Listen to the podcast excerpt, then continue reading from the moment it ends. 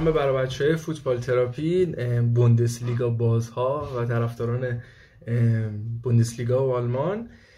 بازم این هفته خوش اومدید یه بار دیگه به اتاق من. همونجوری که حالا اگه هفته پیش با ما همراه بودین و اپیزودمون رو دیدید یه مقدار مشغله اون برای جام ملت ها بیشتره درگیر برنامه های آیو اسپورتی معارضات علاوه بر همه این کارا توی حالا کار اصلیش هم یه مقدار مشغول بود که اصلا تهران نیست امروز.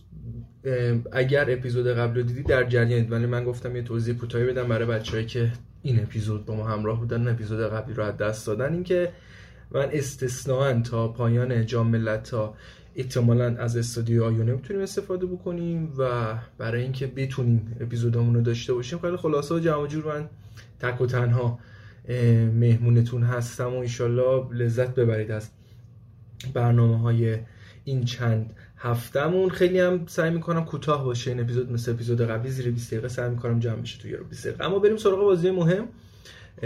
من چون حالا مونولوگ تنهایی دارم صحبت می‌کنم می‌دونم تا حدودی حوصله سربر میشه. برای همین میرم سراغ بازی خیلی مهم. و صرفا بقیه بازی ها رو مثل اپیزود قبلی نتایجش رو مرور می‌کنم. اولین بازی هفته که می‌خوام برم سراغش بورسیا دورتموند. بازی که تقریبا بدون دغدغه بود برای دورتموند. می‌تونست بیشتر از چهار گل هم به کلن بزنه. بازی کاملا در اختیار دورتموند بود. اواخر بازی حتی می‌تونستن گل بیشتری رو بزنن. حالا از اول کار شروع بکنم روی یه حرکت کنر تمرین شده.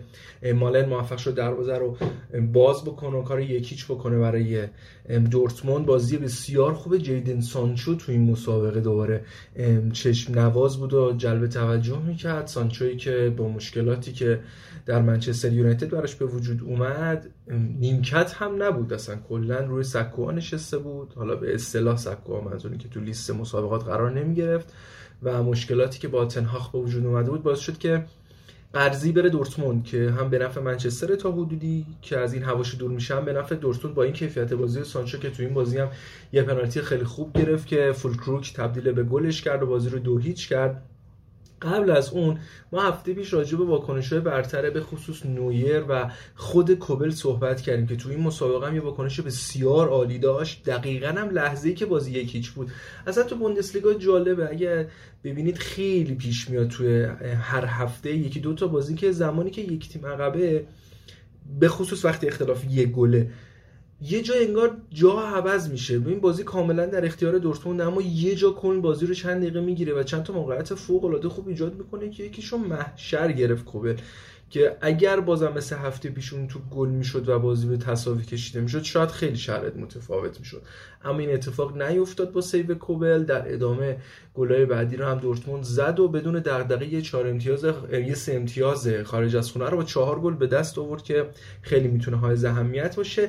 قشنگی این سه امتیاز دورتموند اونجایی بیشتر مشخص میشه که مثل هفته پیش دو تعریف مستقیمش برای کسب سهمیه باختن مجدد اشتوتگارت و لایبزیش که اول می‌خوام برم سراغ بازی لایبزیش که به بخوم یک هیچ بازی خودش رو واگذار کرد. برعکس هفته گذشته که گفتم خدمتتون به نظرم حقشون بود که ببازن.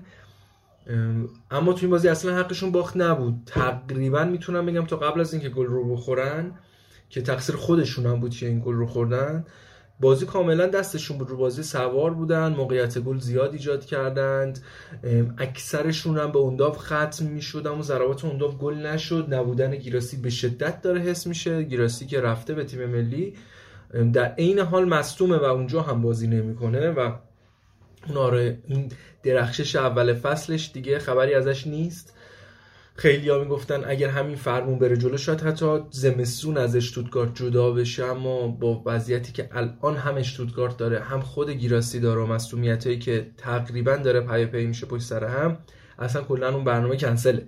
و قطعا توی این پنجره نقل و انتقالاتی حداقل توی اشتوتگارت باقی خواهد موند. کسی نمیاد یه مهاجم مصدوم رو بگیره که نتونه ازش استفاده بکنه. خریدای زمستونی خریدای فوری یعنی یعنی تو بلا فاصله می‌خوایم بازیکن بازی بدیم. همین جیدن سانچو رو ببینید.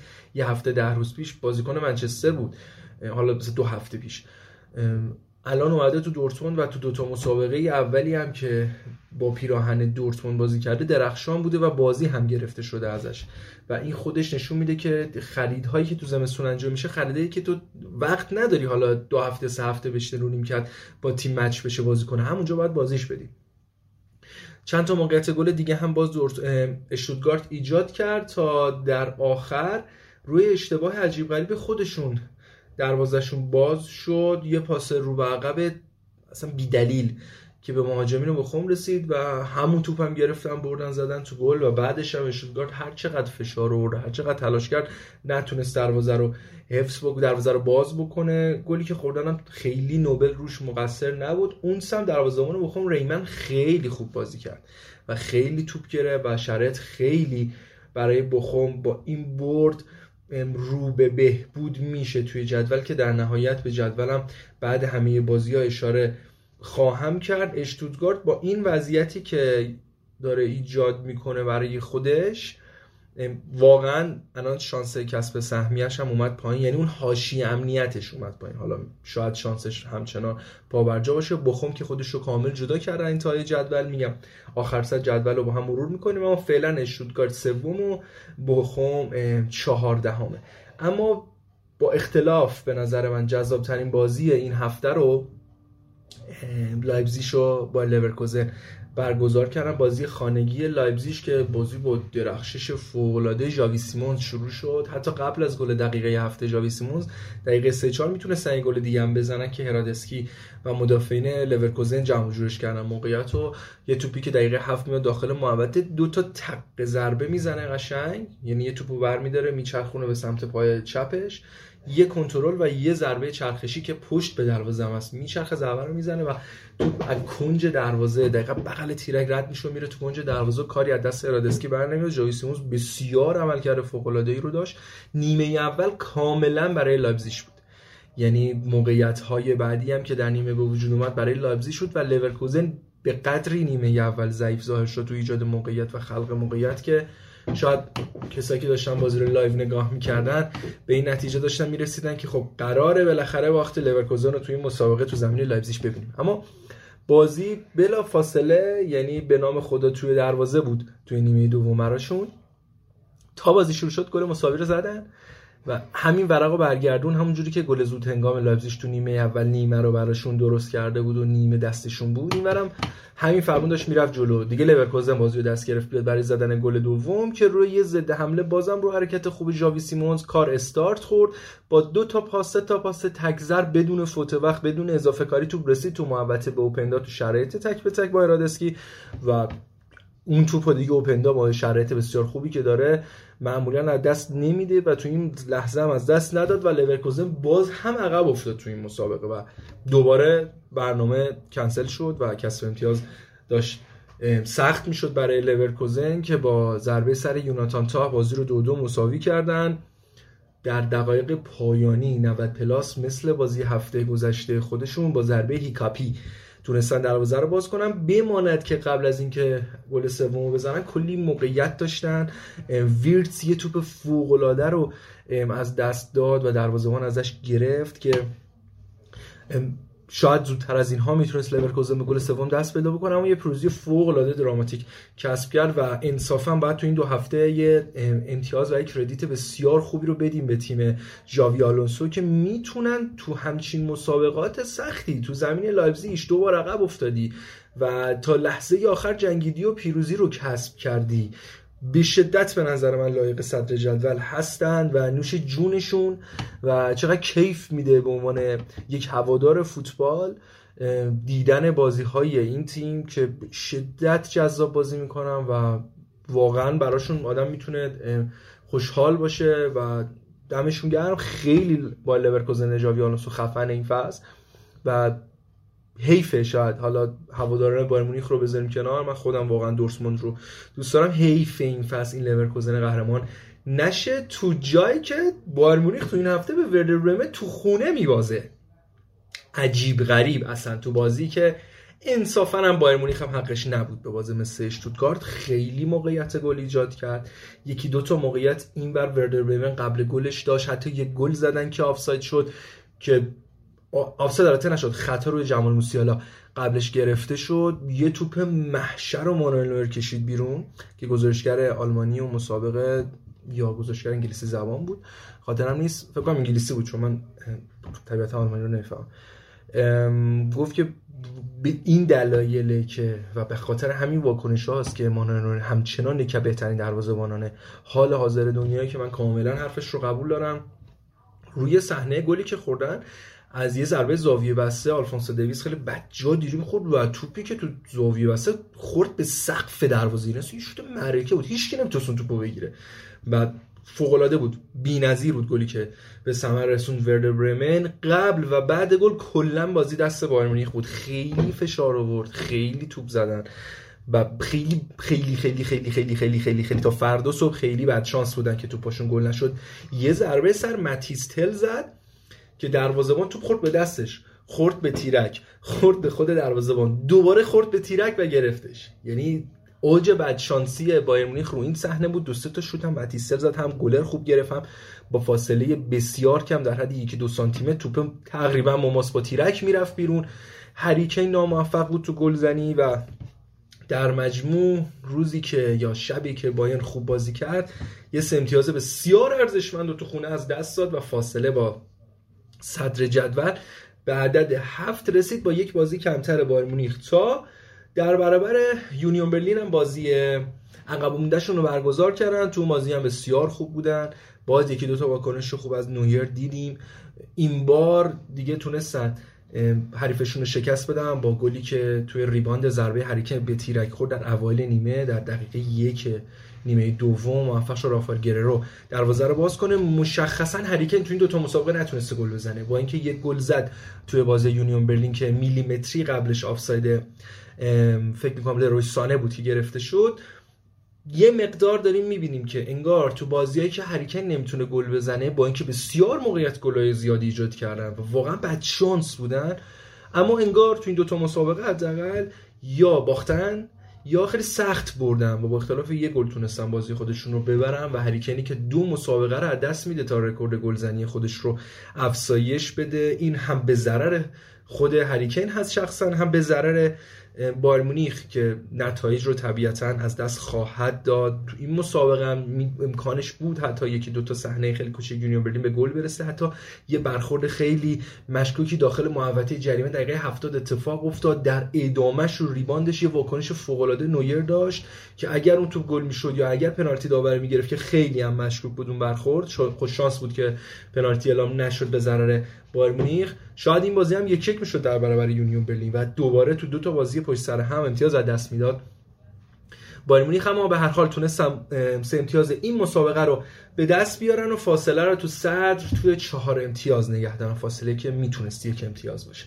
سایر نتایج رو هم مرور کنیم. هایدنهایم و وولفسبورگ یک یک. دارمشتات تو دقیقه 95 برگشت به بازی و با آینتراخت فرانکفورت بازیش رو دو دو مساوی کرد. گلادباخ تو خونه دو یک به آگزبورگ باخت که این نتیجه یه مقدار تامل برانگیزی بود که فکرش رو هم نمی‌کردیم. آنچنان و بازی ماینز یونیون برلین که تو این هفته برگزار شد باید برگزار می‌شد برگزار نشد و قرار چهارشنبه دو هفته آینده برگزار بشه. فکر کنم 17 و 18 بهمن میشه. هفته فوریه به تاریخ میلادی میشه. هفته 18 همه بازی یونیون برلین و ماینز. یه مروری بریم سری به جدول. داشته باشیم. جدول جذاب بوندسلیگا رو می‌بینیم که من هفته پیش گفتم داره دو قطبی میشه. به نظرم دیگه دو قطبی شد برای قهرمانی. الان لورکوزن با 48 امتیاز در صدر بایرن مونیخ با 44 امتیاز اشتوتگارت با 34 امتیاز. پس بایرن و لورکوزن رو بذاریم بالای جدول که تیم دوم و سوم همین الان 10 امتیاز اختلاف دارن. یعنی بایرن و لورکوزن رفتن برای قهرمانی از همین الان تقریبا تو شروع این فصل. تا آخر اپیزودهای این فصلمون هم من مطمئنم همین بحثو داریم. بعید می‌دونم دیگه فاصله این دوتا تیم با تیم‌های پایینتر خیلی بخواد نزدیک بشه. اشتوتگارت لایپزیگ دورتموند یه جنگ بی‌نظیریه برای سوم چهارمی که بتونن سهمیه Champions League بگیرن. اشتوتگارت 34 لایپزیگ 33 و دورتموند 33 که تفاضل گل مثبت 19 لایپزیگ نسبت به مثبت 12 دورتموند باعث شده که لایپزیگ تو رده چهارم قرار بگیره. فرانکفورت هم پشت دورتموند با 28 امتیاز 5 امتیاز اختلاف. انگار این سه تا تیم هم تا حدودی دارن خودشون رو جدا می‌کنن برای منطقه کسب سهمیه. انگار لیگ دو تاشون از این سه تا تیم میرن چمپیونز لیگ در کنار با لورکوزن و بایر مونیخ. یکیشون هم میره لیگ اروپا. فرانکفورت در کنار فرایبورگ. برای کنفرانس خواهد جنگی چون دوتاشون 28 امتیازن و بازم تفاضل گل فرقشون داره. از هوفنهایم تا رده چهاردهم که رده هشتم تا چهاردهمه که بخومه که 20 امتیاز گرفته فکر کنم وسط جدول یه ذره اینا جابجا جا بشن. مگر اینکه ورده بخوام دوباره چند تا بازی پشت سر هم نتیجه نگیرن تیم پایین جدول بخوان امتیاز بگیرن و بیان بالا. اما این فصل برعکس فصل پیش خیلی تیکه تیکه شده حداقل تا اینجای فصل. و اما پنج تیم چهار تیم پایین جدول. دارمشتاد کن ماینز 11 امتیازی هن همشون و تو رده 18 و 17 و 16 هم قرار دارن. یه دونه استثنا وجود داره که ماینتس یه بازی کمتر داره. در برابر یونیون برلین 15 هم که 14 امتیاز داره که بازیشون رو در رو خیلی بازی مهمی هم هست.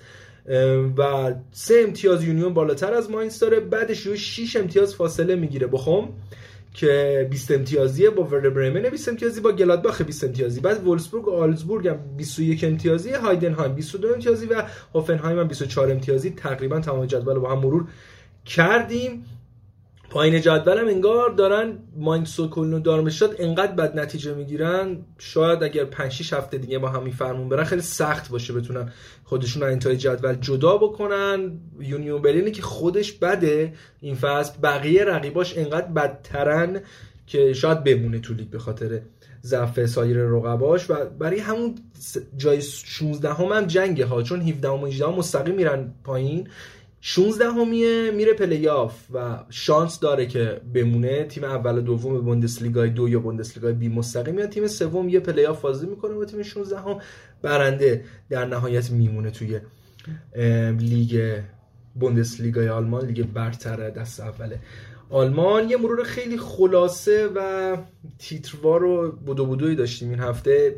اصلا وارد جزئیات نشدم یعنی تا حدودی فقط سعی کردم یه اطلاع خیلی کوتاهی داشته باشیم تا برگردیم به اون قالب. من خودم به شخصه خیلی با یه مونولوگ این شکلی حال نمی کنم واقعیت و می‌دونم که احتمالا حوصلتون سر میره. به خاطر همین خیلی وارد جزئیات نشدم. خیلی تون تون اطلاعات اضافه رو ندادم. فقط در حد همین که این هفته هم با هم باشیم مطمئن باشید دوباره برمیگردیم به روال عادی. با همون اطلاعات unique همیشگیمون. سعی کردم این هفته هم بازی مقدار کوتاه‌تر برنامه جمع جور بشه و یه اطلاعات مختصری داشته باشه از این هفته یه بوندسلیگا لیگ باحالی داره میشه انصافا و جنگ بالای جدول خیلی جنگی باحالیه واسه قهرمانی به خصوص که یه رقیب جدید داره بایرن مونیخ با حضور بایر لورکوزن. مرسی که این هفته با من همراه بودید. یه نکته کوچیک فقط یادم رفت اضافه بکنم. بایرن مونیخ یکی از مشکلاتی که داره تو بازی با یونیون برلین به وضوح مشخص شد که هواداران از این تیم ناراضی و برای اولین بار فکر کنم تو طول مثلا 17 سال اخیر بود که در فاصله مثلا 15 16 ساعت یا 24 ساعت تا به بازی بلیط های بازی فروش نرفته بود. یعنی بلیط آزاد و صندلی آزاد باقی مونده بود. نشون میده که چقدر هوادار بایر مونیخ عصبی و کلافه و نامید هستن وضعیت تیمشون و این می‌تونه شرایط براشون بدتر هم بکنه. دمتون گرم که با من همراه بودید و امیدوارم این قسمت رو دوست داشته باشید ازش لذت برده باشید. هستیم باتون تا هفته آینده. فعلا خیلی مخلصیم.